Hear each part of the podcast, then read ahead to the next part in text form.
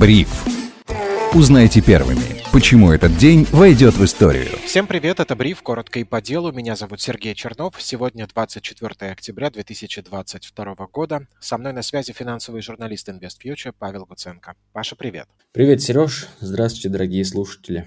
Наверное, тебя, как и меня, оглушили сегодняшние новости о том, что иностранные ценные бумаги в некотором роде разблокируют и сразу по всем фронтам. Так сообщалось, что с текущего дня неквалифицированные инвесторы снова могут совершать операции с иностранными ценными бумагами, если доля таких в инвестпортфелях на конец предыдущего дня не превышает разрешенный Банком России. Напомню, с 1 по 31 октября разрешенная доля составляет 15%, с 1 ноября 10%, с 1 декабря 5%. Я уже проверил, переживал, что акции любимой Coca-Cola купить больше не могу пару недель назад, а сейчас смотрю, уже можно.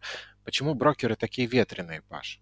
Ну, э, на самом деле-то брокеры не ветреные, они просто идут в лоне, который им проложил э, Центральный банк Российской Федерации. И э, здесь новость касалась сегодняшняя новость про разблокировку, про возможность торговать а, акциями иностранных компаний касалась именно брокера Финам. У, Финама, у брокера Финама не было а, возможности торговать этими иностранными акциями у неквалифицированных инвесторов по техническим причинам. Ну вот сегодня эта возможность появилась. А так, в целом, Банк России разрешал постепенно сокращать там, долю торгуемых в иностранных акций обычными неквалифицированными инвесторами. Как мы знаем, Центральный банк Российской Федерации принял решение запретить а, обычным инвесторам, то есть нам всем по большому счету, у кого нет, по крайней мере, статус квалифицированного инвестора, торговать акциями недружественных стран. И постепенно он просто решил это делать э, не сразу, а дать возможность инвесторам там, выйти из э, активов, в которых есть возможность выйти. Поэтому будет постепенно снижаться количество э, торгуемых иностранных акций, и рано или поздно эта возможность у нас пропадет у неквалифицированных инвесторов. Да, а, не спешите радоваться, что называется. Но, тем не менее, еще один повод для веселья сегодня появился благодаря СПБ бирже, которая анонсировала возможность продать заблокированные активы с 31 октября. Якобы организация достигла договоренности с иностранным институциональным инвестором. Стоимость ценных бумаг, которые будут переведены на торговые счета и станут доступны инвесторам, составит около 312 миллионов долларов. Список бумаг публиковался сегодня во всех телеграм-каналах InvestFuture, там 680 наименований. Я посмотрел, европейских эмитентов не увидел, получается, с Bank of New York, видимо, договорились. А какие факторы здесь э, помогут принять решение продавать или оставлять и держать до отрастания цен? Просто все акции сейчас упавшие в цене, и жалко продавать. Ну, э, во-первых, акции европейской компании там все-таки есть. Э, наши замечательные подписчики в телеграм-канале и в Стокс обратили на это внимание. И действительно, в данном списке из 60-80 компаний, 680 э, компаний, все-таки европейские акции есть. С кем именно договорились Э, с кем именно договорился СПБ биржа, я, честно говоря, не знаю. И, скорее всего, это не банк Нью-Йорк Mellon, потому что я очень сомневаюсь, что BNY решит пойти на Э, там э, какой-то компромисс э, между российскими инвесторами, там СПБ биржей, биржей и Евроклиром для того, чтобы просто не получить там вторичные санкции. Поэтому я думаю, что там какой-то, возможно, частный инвестор решил помочь СПБ бирже и выкупить иностранные, иностранные акции у российских инвесторов, может быть, даже аффилированы как-то с российскими структурами. Я точно как бы, и никто, собственно говоря, точно не знает.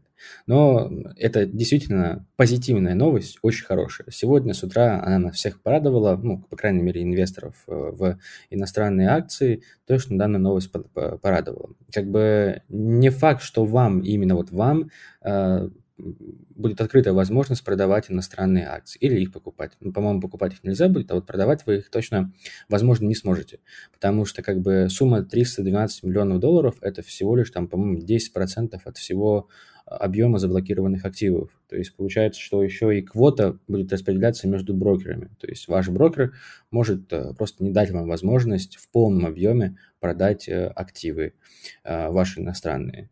А что касается того, стоит ли их вообще продавать в данный момент, ну, ты, как правильно сказал, акции достаточно значительно упали. и, по-моему, уже американские акции абсолютно полностью отыграли весь рост прошлого года вследствие там рецессии или каких-то еще проблем с ликвидностью на рынке облигаций, с каким-то кипишем в Великобритании. А, вот. И как бы не факт, что акции дальше падения свое не продолжат, потому что как бы спреды между а, облигациями американскими растут, это называется такая вот инверсия. Инверсия никуда не ушла, а инверсия остается, а значит, скорее всего, в дальнейшем, в ближайшее время рецессия в Соединенных Штатах Америки а, будет нарастать, и, скорее всего, в 2023 году она примет такой уже полный, полный свой облик настоящей и суровой рецессии в Соединенных Штатах Америки. А, и поэтому сейчас, а, возможно, не лучший момент для продажи вообще в целом каких-то акций, если вам не нужны данные средства. То есть, если у вас есть возможность там поддержать эти активы еще лет 5 или 10, с надеждой на то, что там депозитарии российские разблокируют, санкции отменят, а акции вырастут, они, скорее всего, вырастут, потому что так это историческая перспектива нам говорит, что долгосрочный там а, период времени акции, как правило, отрастают. Ну вот в таком случае э, лучше не продавать и сидеть спокойно на месте, ждать, пока разблокируют и и как бы когда акции отрастут.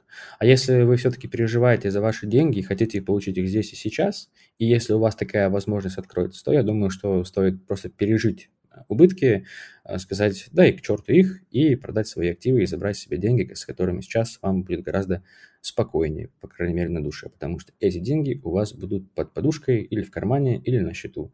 Как бы это все равно ощущается так, как, так с деньгами на карма, в кармане или на счету ощущаешь себя более спокойно. По поводу придержать, если есть возможность на 5-10 лет, ну, в этом случае осталось разблокировать только надежду. А много ли ее у нас осталось? На фоне следующей новости появились новые подтверждения рецессии в Евросоюзе. Деловая активность в Германии, Великобритании и всей Европе снижается быстрее, чем прогнозировали. Индексы деловой активности показывают результаты намного хуже прогнозов, ну и, в принципе, свои нижайшие исторические значения. Мы много говорили в брифе о рецессии, о том, что что ее не избежать, и о том, что она повлияет на весь мир, неважно откуда стартует и как. Но давай лучше коснемся темы того, в каких отраслях в нашей стране меньше всего больших связей с Западом и где больше независимости от внешних рынков. Какие в каких секторах компании могут э, диктовать свои цены европейским потребителям, например, и в соответствии с этим на акции каких компаний в нашей стране сейчас можно сделать став? Ритейл, IT, Э, и еще, возможно, сельское хозяйство. То есть это те самые э, сектора российской экономики, которые более-менее не зависят от эм, э, импорта страны там, Европы и страны там, дальнего зарубежья вообще в целом. То есть э, ритейл это вообще, наверное, один из лучших секторов российской экономики в последние в этом, в этом году. То есть акции данной компании чувствуют себя лучше всего, да и отчеты у компаний э, тоже неплохие, там у всех компаний почти что. У Магнита, у Пятерочки, у Ленты тоже хорошие отчеты выходят. Сельское хозяйство – это российское, лучшее вообще в целом, лучший сектор российской экономики, то есть это самый независимый сектор, э, самый лучший э, по показателям роста – а, сектора российской экономики в, за последние там, 5 лет. Действительно, в сельском хозяйстве мы смогли достичь той самой независимости, а, увеличить э, там, производительность э, труда, увеличить э, количество собираемого урожая. А, и действительно, это как бы в сектор сельского хозяйства можно инвестировать. Но здесь тоже нужно понимать, что у нас существует эмбарго на экспорт сельскохозяйственных культур за рубеж. А, и поэтому все будет зависеть от внутреннего спроса на товары э, и внутреннего спроса на а, сельскохозяйственные культуры. А, а внутренний спрос, скорее всего, в ближайшее время будет падать, потому что как бы реальные доходы населения вследствие высокой инфляции будут э, тоже сокращаться. Поэтому в целом вот именно эти вот три сектора являются таким, такими наиболее защитными, что ли, сегодня, потому что во-первых, у них просто рисков меньше. У них как бы и плюсов тоже немного, но просто, по крайней мере, рисков и минусов у них гораздо меньше, чем, например, у тех же э, металлургов или у нефтяников. потому что те компании, э, как раз-таки, они в, в большей степени были ориентированы на экспорт. Они зарабатывали всю свою выручку, всю свою прибыль, собственно говоря, основную прибыль зарабатывали именно э, благодаря экспорту, потому что цены на в зарубежных рынках, европейских рынках были в разы выше, чем в России. Поэтому а, просто там продукция поставлялась на экспорт в страны Европы, и там продавалась, и компании зарабатывали деньги, получали дивиденды. Сейчас э, данная лавочка прикрыта, поэтому компании из э, секторов там, энергодобывающих, металлургических сектора, это, конечно, компании, которые э, сейчас лучше обходить стороной. Например, тот же самый «Газпром». Да, «Газпром» может стать там основным вообще проигравшим от рецессии в Европы и от э, прекращения поставок в Европу, потому что как бы Газпром для, для Газпрома европейский рынок был ключевым, основным, то есть это как раз-таки вся его бизнес-модель экспортная была построена именно на продажи газа в страны Европы. Сейчас как бы разрушены северные потоки, отношения с Европой на самом худшем уровне, наверное, со времен Второй мировой войны, и вообще непонятно, будем ли мы когда-нибудь поставлять газ в Европу. Поэтому, конечно, «Газпром» сейчас покупать это на самом деле очень опасно, потому что вряд ли компания с такими большими капитальными затратами э, и снижением выручки сможет заплатить дивиденды в ближайшие несколько лет. А как бы «Газпром» — это как раз-таки дивидендный сток, то есть акция, которую многие покупали только за дивиденды. Да, и есть ощущение, что выкарабкиваться газовому гиганту придется очень долго, поэтому здесь на большие и быстрые прибыли рассчитывать не приходится.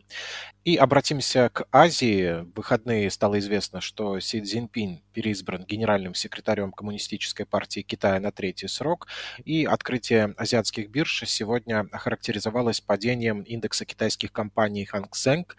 Кроме того, почти на 3% падал индекс CSI 300, и худший результат за последние последние 14 лет к доллару показал юань. Сейчас мы в ситуации, когда на одной стороне упавшие китайские активы, на другой стороне мы, и хочется спросить, время подбирать между нами Цзиньпинь? Нет, э, между нами не Цзиньпинь, э, к сожалению, потому что как бы китайский рынок эм, э, очень негативно отреагировал, конечно, на переизбрание Си Цзиньпина на третий срок и по большому счету он становится таким негласным императором Китая э, с бессрочным, возможно, сроком правления. Вот, и как бы рынок на это, конечно, отреагировал очень негативно по понятным причинам. Э, очевидно, что противостояние между Китаем и Соединенными Штатами Америки будут набирать обороты и станет такая вот точка напряжения в ближайшие там 10 лет. Поэтому э, там, западные деньги, западные инвесторы – постепенно начинают выводить а, свои капиталы из китайского рынка. Поэтому мы видим такое сильное ослабление офшорного юаня и падение китайских акций китайских компаний. Это во-первых. Да, то есть бегство западного капитала, это, конечно, негативно для а, акций китайских компаний и вообще всего китайского фондового рынка.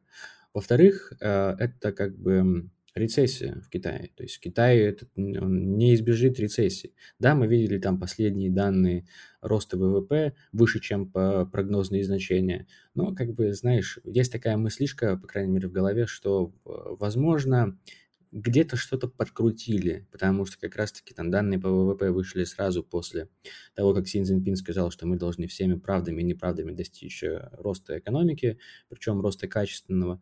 И как бы давно уже все сомневались э, над, э, так сказать, правдивостью данных, представляемых Китаем и было там много разных скандалов, связанных с, с МВФ, то, что там как бы они вместе подкручивали данные по росту ВВП в Китае для того, чтобы привлекать э, капитал в западную страну. Ну, вот как бы э, нет уверенности в том, что действительно китайская экономика растет такими быстрыми темпами, так еще и ковид-зеро политика, э, да, нулевой терпимости к ковиду может э, так немножко медленно э, отменяться, потому что, как бы, э, возможно, премьер-министром Китая, то есть эм, руководителем Госсовета, может стать бывший глава Шанхая, который как раз-таки закрыл очень жестко Шанхай в самом начале пандемии, на ковид-зеро, то есть там абсолютно был локдаун города, и как бы ничего хорошего для экономики крупнейшего, одного из крупнейших экономических центров Китая, ничего хорошего это не принесло. Как бы многие аналитики сейчас предполагают, что как бы данная политика COVID-0, возможно, продолжится. Зачем она, конечно, нужна вообще, честно говоря, многие уже сейчас не понимают, но Китай как бы в этом плане а, жестко стоит на своем и с ковидом а, планирует бороться до конца, до последнего, даже несмотря на то, что там, как бы весь остальной мир про него уже по большому счету забыл. Вот, и как бы э, с тем, что фондовый рынок Китая и юань будут падать, согласны и аналитики западные. Goldman Sachs вот недавно прогнозировал после как раз-таки съезда 20-го КПК, что э, избрание Си Цзиньпина на третий срок и такая политическая чистка они, а, а, скорее всего, а, приведут к дальнейшему сокращению китайского фондового рынка и, так сказать, бегству западного капитала с данного рынка. То есть тоже держим ручки в стране, пока ничего не покупаем, а то мало ли каким оно выйдет. Ну, зато мы увидели, каким э, вышло 24 октября 2022 года. За это спасибо финансовому журналисту InvestFuture Павлу Гуценко. Паша, как всегда, был рад тебя послушать. И я тебе был тоже рад послушать. Сережа, всем пока. Меня зовут Сергей Чернов. Слушайте Бриф, ставьте лайки, пишите комментарии и подписывайтесь на нас везде, где только можете. Хорошего настроения и до встречи.